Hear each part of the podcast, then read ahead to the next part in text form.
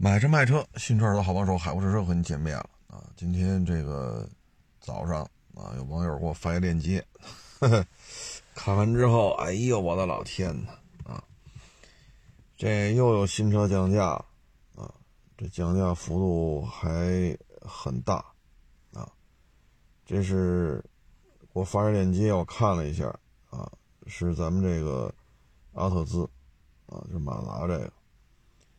优惠幅度好几万，啊，阿特兹像这车现在这个二点零的是十二万多，二点五的也十二万多，就一个十二万大，一个十二万小，啊，顶配呢是十四，C 叉四呢是九万七千八，高这高一点配置的呢是十万零三千。哎呦我老天哪！我说这消息一出，当然了，这个消息呢它是有限定的啊，你又必须是人家厂家的员工，然后呢，你买完之后一手户必须上到员工本人名下，而且两年之内不得交易。虽然说有什么限定条件吧，但这事儿一出，你让二手阿特兹这个，反正你手里有啊，有这车的，你心里什么感受啊？对吧？你这边还盼着人家消费者来买车呢，好家伙，回头人拿着这个，拿着这消息找你聊价了，你怎么办？你不搭理他，这车也卖不出去；你搭理他，这车还是卖不出去，啊，因为这不是市面上的价格，这是限定员工的。可是这种消息啊，真是此起彼伏。你包括春节那会儿啊，蔚来 ES 八说十万优惠，其实它有限定条件的。不是扒拉个脑袋就能去买的，什么人能买？人是有限定范围的。再一个都是库存车，而且这个服务折几千，那个服务折几千，最后折一块加一块十万。但是这消息一出，如果你手里有个蔚来 ES 八，你这车怎么卖啊？来你店里看车的、找你聊价的，就会大幅度减少，无能为力。你作为车贩子，你面对这种情况无能为力啊！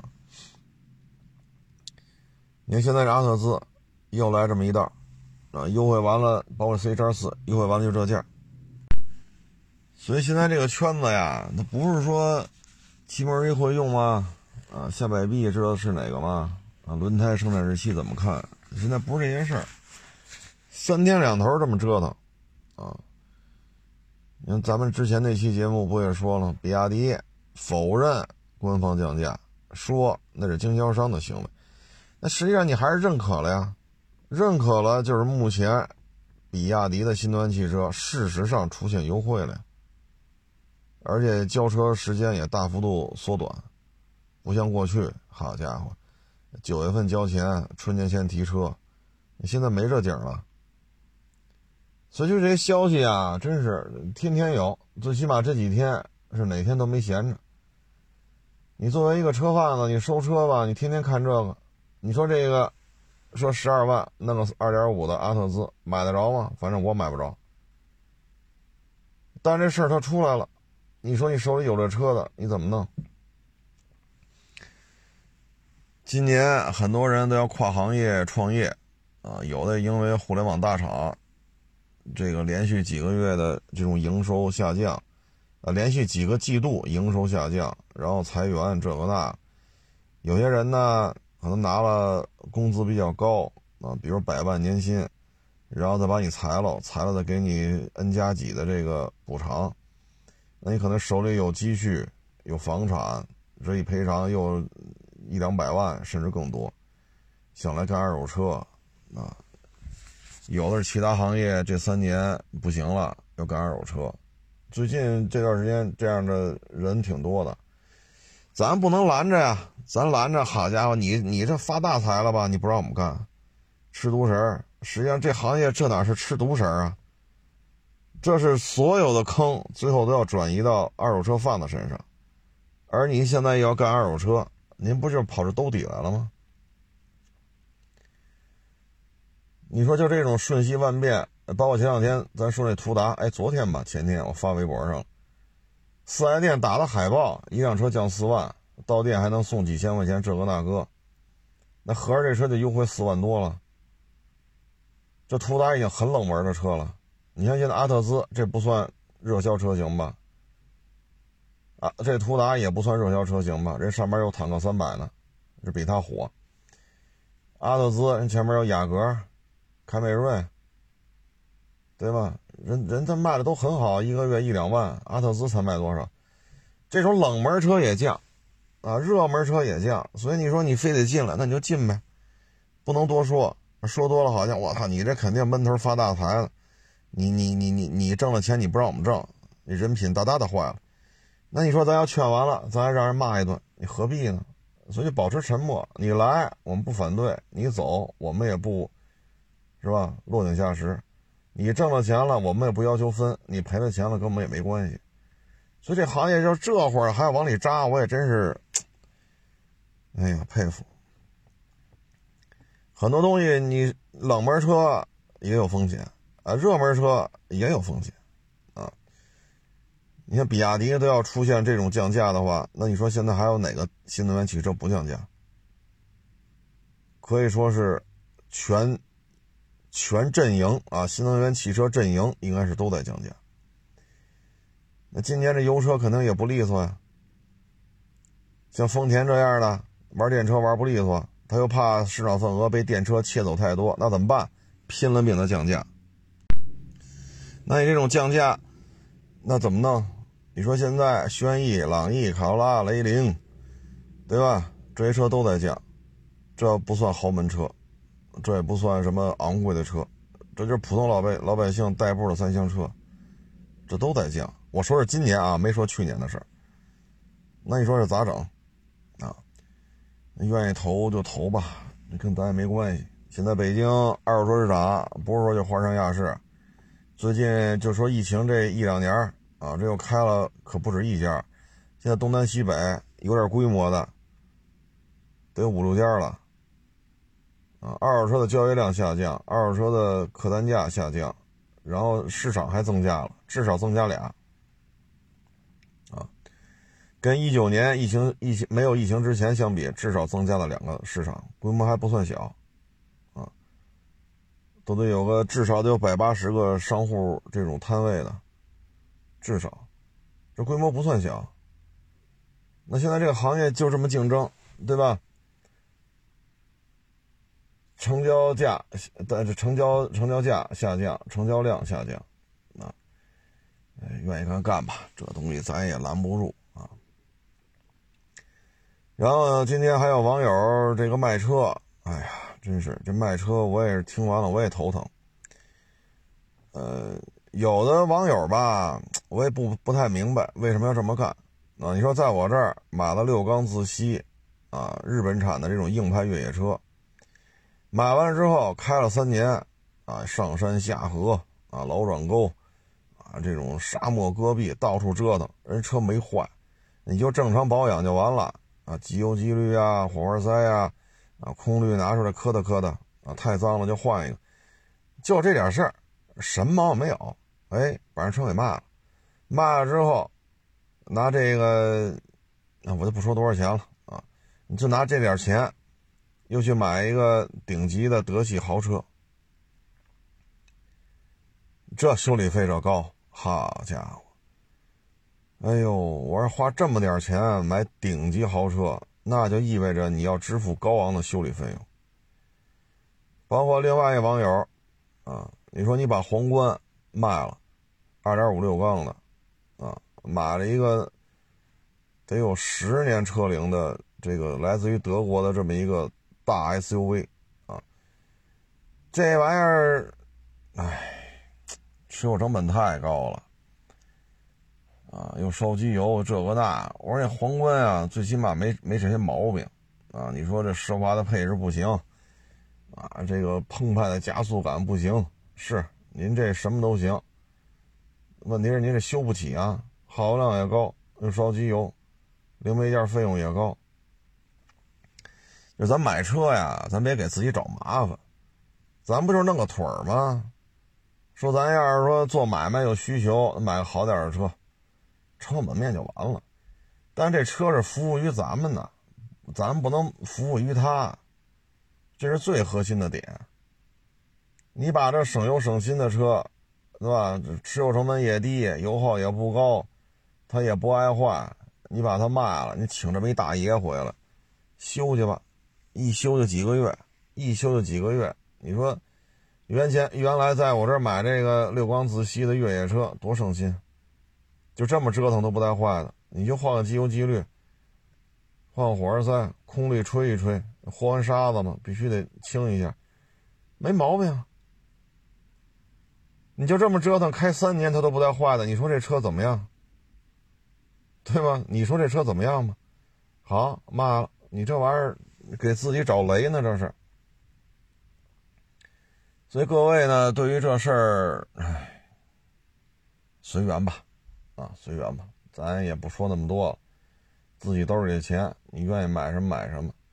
但是你弄完之后，你这个车，哎呀，就不是服务于你了，是你服务于这台车了，啊，尤其是买完了没几个月又要卖，那你这给不上价了，啊，这给不上价。这种老德国车，啊，咱不说哪年的了，咱就说十年起步的这些老德国车，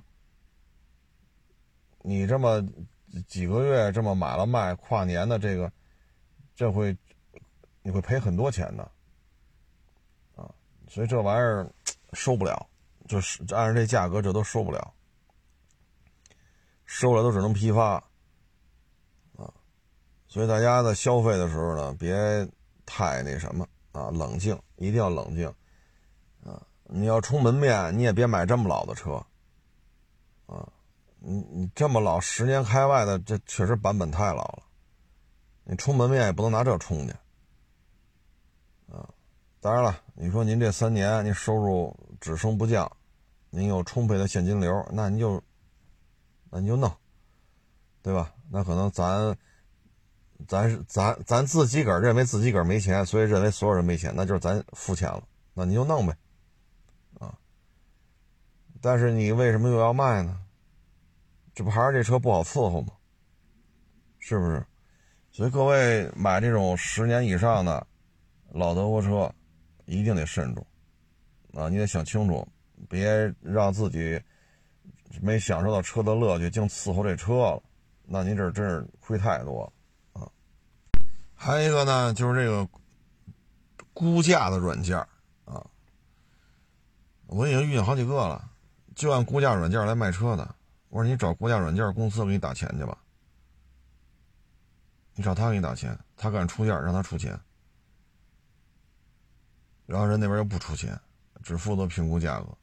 我说你那就有意思了，出出价不出钱的给你报的可老高了，你自己都说哎呀这价格正是我想要，这还不简单吗？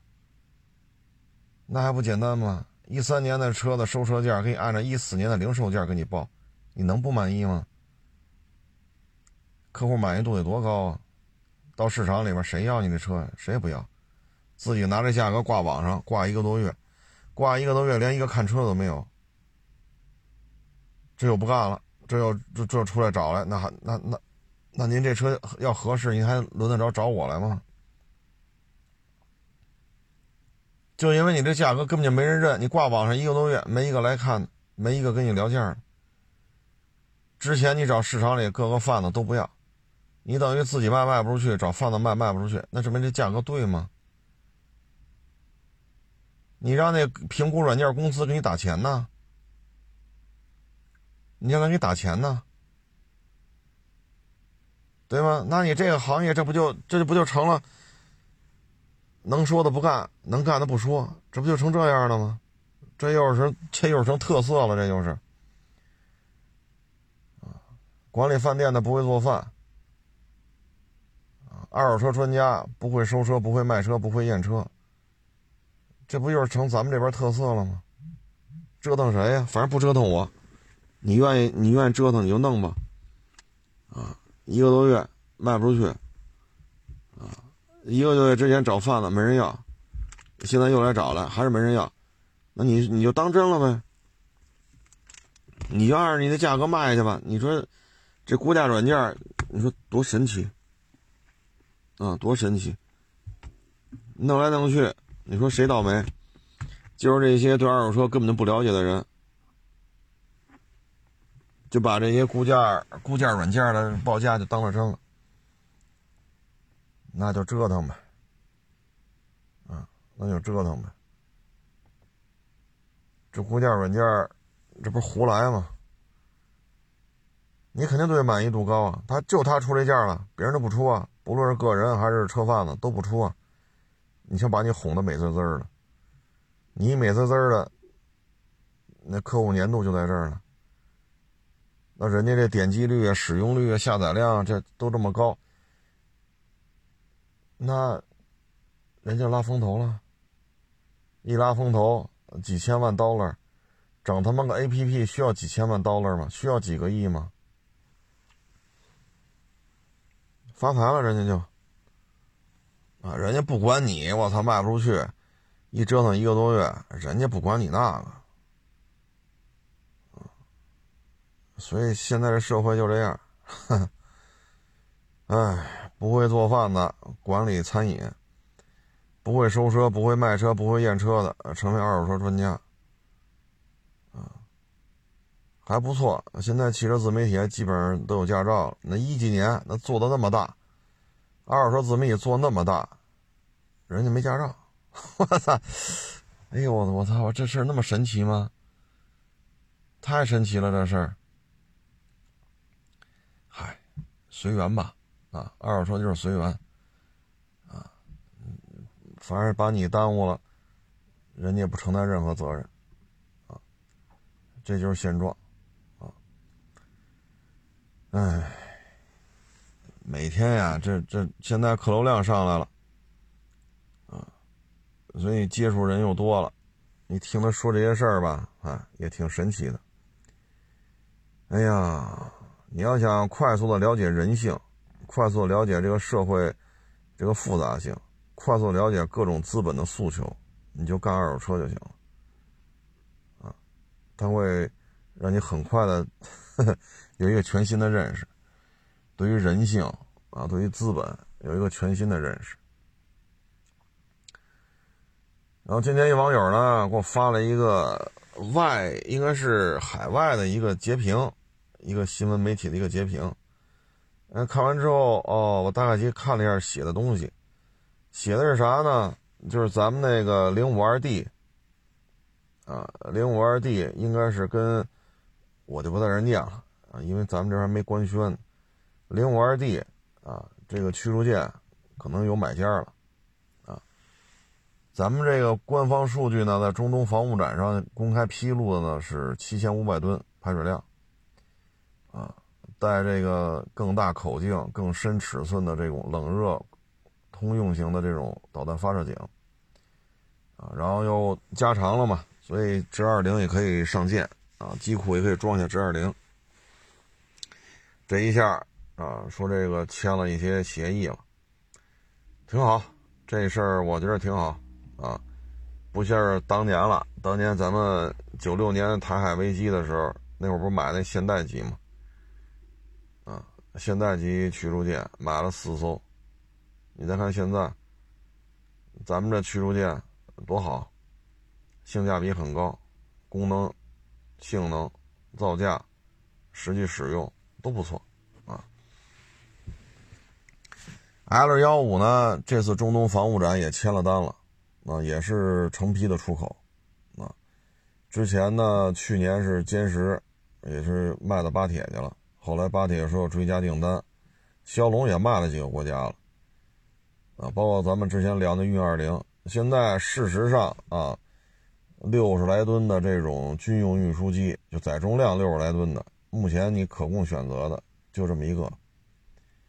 啊，一二四七六那个机舱的框架是是很多大型设备受限的，四幺七生产线复产，你买多少辆让他让他复工复产？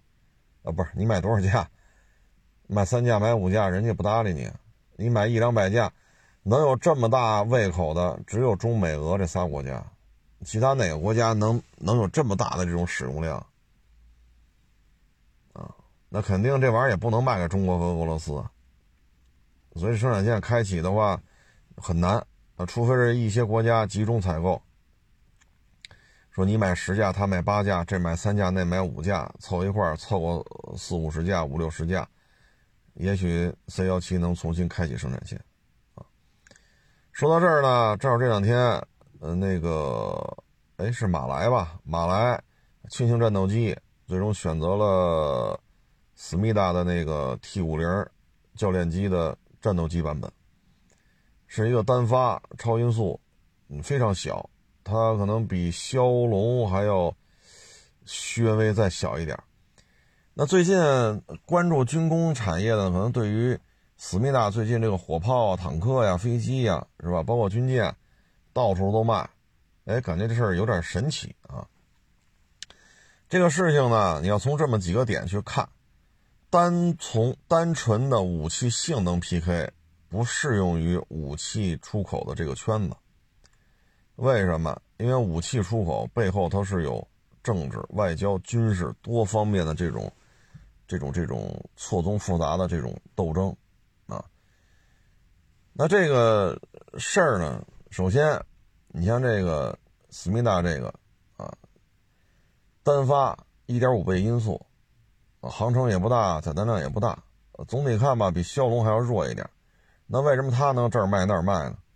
你看咱 L 幺五双发超音速啊，呃，电传控制啊，双发超音速电传控制，这这种作为一个教练机来讲非常好，因为现在很多国家都在用双发的这种大型的或者说重型的战斗机。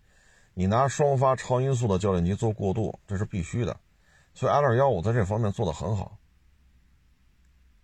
电传控制对于飞机的控制，就直接升级到现代化的这种战斗机，也没有什么过于唐突的这种代差啊。所以它的性能，最起码双发这一项就不比思密达那差啊，包括它的雷达，包括它的飞控，武器弹药全部自制。全部自制，啊，你说发动机就是两种选择，一个就是咱们的这边的发动机，一个是用乌克兰的，这都行。但你看，思密达从坦克、自行火炮到飞机到军舰，都是万国船。雷达是谁的？导弹是谁的？机体座舱是谁的？发动机是谁的？飞控系统是谁的？万国船。啊，包括它的自行火炮，包括它坦克，都是如此。那为什么他就这个那个呢？卖的比他还贵，这就牵扯一问题。首先呢，思密达现在汽车工业，咱们对它的冲击比较大，消费电子类，咱们的这个对它的压力也非常大。啊，我记得九十年代的时候，我去沿海，还有韩国服装城呢，说啊说都是来自于韩国的这种服装。这九几年的事儿，我去沿海一些城市啊，但是现在这服装谁还谁还专门花钱去买韩国产的服装？消费电子呢？你说电视、手机、笔记本电脑，这个它也不是太有优势。你包括一些民用芯片，最近一段时间已经出现了，咱们对韩出口芯片大于。咱们对韩进口芯片，所以对于韩国来讲，市场非常狭小，就这么几千万人，就能这么大点地儿，啊，一块乌云全国下雨，他的现在就剩汽车了。可是丰田汽车出的问题，在他身上也会遇到，啊，真是硬刚的话，他可不是什么，他不见得能够干得过咱们，不论是比亚迪还是宁德时代，所以他也要迫切的需要产业升级。因为它人工费用比咱们还高，它必须，它现在连终端这种中等附加值的产品都得让让出让给咱们了，啊，因为它的生产成本比咱们还高。然后它现在能做的可能也就是高附加值的了。那高附加值呢？现在芯片，可是咱们国家现在是拿钱砸呢，啊，十四纳米现在到七纳米了。这个绝大部分民用的基本上也就这样了，就够用了。所以对于他来讲压力山大。汽车呢，丰田遇到的问题它也会遇到，虽然说韩国生产电池比丰田更熟悉、更有实力，也更有经验，但总体上看，丰田为代表的日本汽车遇到的问题，面对于中国和欧美的挑战，思密达在新能新能源这种背景之下，它也会遇到，所以它必须走更高附加值的产品。那军工就是一个。那它为什么能往外卖呢？那按理说，他才多少人呢？他那舰队规模还不如日本呢，日本的海自八八舰队那多少年前就有了，对吧？那为什么这就不行呢？这个呢还得看这个思密达和脚盆机他们一些固有的一些历史背景。脚盆机呢是战败国，所以很多东西你搞不了啊，你搞不了。再一个呢，脚盆机这边。哎呀，它主要是有些东西弄的价格太高。你比如说战斗机的尝试 F 二，F 二是 F 十六的豪装版，但 F 十六才多少钱呢？F 二的价格比 F 二十二还贵。F 二十二是什么什么江湖地位？世界上第一款投入量产的，然后大批量装备的，当然批量也不大啊，一两百二百多架吧。但它毕竟是第一个呀，隐形化、超音速巡航。啊，机内弹仓，呃，这 F 二十二才多少钱呢？F 二作为 F 十六的豪装版，跟 F 二十二一个价，甚至更贵。你这日本人也不知道怎么弄的，啊，所以他有些东西他也确实也卖不了。思密达这边呢，万国船，啊，再加上他没有战败国的身份，因为二战的时候他属于被日本人打压的。所以他有些事儿他还好办点啊，在这种情况之下呢，身份不一样，有些东西成本控制还都可以。你像他这个 T 五零这个喷气式教练机，日本目前做这个就费劲，他心太大，做那个 F 二，就刚才说那 F 十六豪装版，比 F 二十二都贵，心太大，包括起来一起步就要做战略运输机，就那 C 二，结果那三十多吨。载重量只有运二零的一半，发动机推力比运二零还大，你说这事儿都没法解释。然后由于结构强度不够，载重量上不去；结构强度不够，军用的起落架不能装，装了也用不了。必须七三七啊、七四七啊这些飞机能落的地儿，它才能落。那这不叫军用运输机了。投入民用市场，你有军用运输机的这种噪音啊、啊等等等等，你民用市场你普通乘客也接受不了这玩意儿。所以呢，思密达这边呢，相对来说心呢没那么高，啊，所以你像这个 T 五零这种，这种这种单发一点五倍音速的，就这么大个的教练机，啊，它就有一定的市场。再一个呢，这都是美国的看门的啊，咱别说动物了，就是啊，就就就是小小跟班吧，啊，咱别拿动物来说它，侮辱动物了，就是。小跟班所以有些事儿呢，美国人睁一眼闭一眼。你比如说这种单发喷气式教练机，美国人对这玩意儿也不感冒，啊，不感冒。你包括那自行榴弹炮，其实美国有 M 一零九、A 二、A 三、A 四、A 五、A 六，就都是 M 一零九系列的。他这万国船，嗨，卖就卖吧，毕竟美国军工体系从中间也提供了很多零配件，他卖的多呢，美国也能挣点钱儿。跟这也有关系，啊，但是呢，再往高，他也要他也要搞更高级别的军工产品，他是做不了的。你比如他做那个叫 F 二十一吧，还是叫什么来着？也试飞了，就是隐形战斗机。隐形战斗机居然不带机内弹仓，这也是第一次见。那你出去拿什么打去？隐形战斗机必须有这种机舱内的。装导弹的弹舱，他没有。那出去打仗就是挂一堆导弹，挂一导弹那玩意儿圆的呀，慢反射，雷达雷达反射面得多大个啊？所以他再往高了做做不了了，做不了了啊。然后现在他等于就是仗着自己是看门狗啊，不对，就是就是小小马仔、小跟班啊，出口一些自行火炮啊、自行榴弹炮啊。啊，出口像这种 T 五零这种轻型的小飞机啊，还可以，包括一些小吨位的军舰，啊，但是呢，思密达现在高附加值的产品呢，这附加值确实高，它自己能挣多少钱呢？你看它这些飞机，你看它这些军舰，你看那些自走炮，包括坦克，你有多少是自制的呢？他要没有了德国、以色列、美国、法国、什么英国、意大利，没有这些国家的支持，他这些军工体系就崩了。所以，他相当于是以另外一种方式代工，啊，以另外一种方式代工，啊，你比如说，他也做神盾舰，要做比咱们零五五还要大的这个驱逐舰，韩国人嘛，是吧？就心气儿就别提多高了，宇宙都是他们家的，非得比咱这排水量大。但问题是你这四面，你这个四面体雷达，要四面神盾嘛？这雷达是你自己的吗？你的防空弹是你自己的吗？你这些都不是，你全部依赖于外购，那你非得说这玩意儿是你自己生产的，这还是万国团那一套啊？那思密达这个心高气傲这个劲头子呀，也是拦不住啊，愿意弄弄去吧。咱们这个。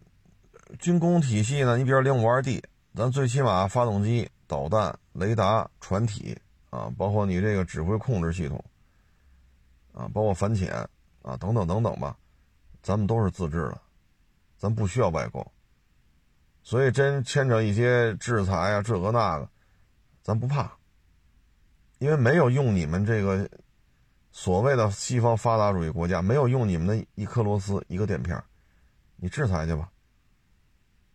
啊，包括那零零零三这大航母，百分之百国产化，你你想制裁制裁去吧，啥你也制裁不了，所以呢，它有些时候你再结合到军工体系，结合到政治，结合到外交，包括思密达现在这种脖子上老老拴根绳儿，啊，让你叫唤你得叫唤，让你咬谁你就咬谁，在是吧？所以它有些军工外销。这是没有问题的。比如说，他的一些武器装备，他要往北约系统里面去卖是可以的，因为本身这就是德国、法国、意大利、英国、美国帮着他技术支持传出来的机器，所以再往北约系统里去卖，它是没有问题的。咱们就不可能说往北约，是吧？往北约这个国家里边去卖战斗机呀、运输机呀、什么大军舰，这个不现实。至于马来西亚这个。哎，他们也是为难吧？跟谁走太近都麻烦啊，所以就随他吧。反正用思密达的也行啊，一单发，哼单发这么小的一个小战斗机，就别提跟就别说跟歼十比了，它跟枭龙比，我觉得都是有点差距的。所以用这也挺好啊，也挺好。你用了这飞机就知道你什么什么状态了。嗯，咱们现在就这么多年吧，你说弄潜艇也好，弄什么呀？我记得九十年代嘛，有老外是英国呀，还是法国呀？我也忘了，还是意大利的，反正欧洲的。他们参观完了之后就说嘛，他说最可贵的是什么？最可贵的是就是你们条件这么差，但是你们这么多年一直在搞，啊，歼五、歼六、歼七、歼八。啊，还中间还弄过什么歼十二之类的，啊，什么强五是吧？还弄过这个。虽然你们这个现在的技术水平并不高，但你看你们这潜艇，啊，常规潜艇做这么多年了，只要在材料上，在尖端科技上一旦突破，你们拥有丰富的设计、制造、使用的经验，你们这个配套体系是完整的，这么多年没断过。一旦在一些尖端科技，在一些窗户纸的这种状态下被捅破了，马上就起来。你看那直八，不照着那个超级大黄蜂啊，不叫超级，叫超什么超级黄蜂是叫什么？就法国那大直升机，那不是因为远远望号得捞那个回收舱嘛，缺这种大直升机，从法国买了一批，用的真不错，照着仿，仿完之后，好家伙，这都不爱用。象征性的维持一年一架的这个产量，人不能散了呀，就等着吧。等咱们国家有钱了，等咱国家科技进步了，直八这机体还是非常好的。但现在不行啊，你也不能给它散了呀。哪怕一年生产一架，你给我维持着，不能让人散了。结果到了奥运会前后，直八的性能随着各种型号啊，这个直八的性能一下就质的飞跃。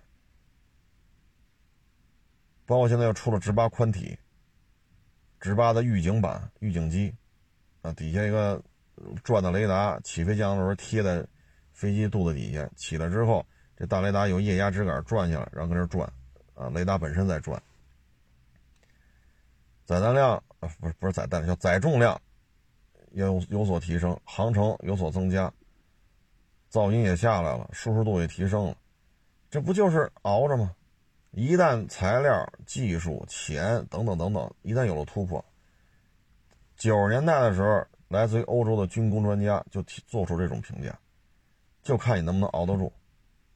结果现在都见着成绩了，啊，所以思密达这种军工的外销，一它是要进行更高、高附加值产品的这种经营，低端的没戏。你再指着韩国人生产衣服、拖鞋往外卖，那成本太高了。中端的也没戏，比如说手机、笔记本电脑啊，等等等等吧。这个被咱们打压的很厉害。那汽车它的压力也很大。其实他一直在观察丰田、观察比亚迪、特斯拉、观察宁德时代。这对于思密达来讲压力山大。因为什么？电动汽车时代，你没有制定标准的资质，你没有这个资格，啊？为什么这么说呢？你你的受众面才多大？你市场有多大？几千万人而已，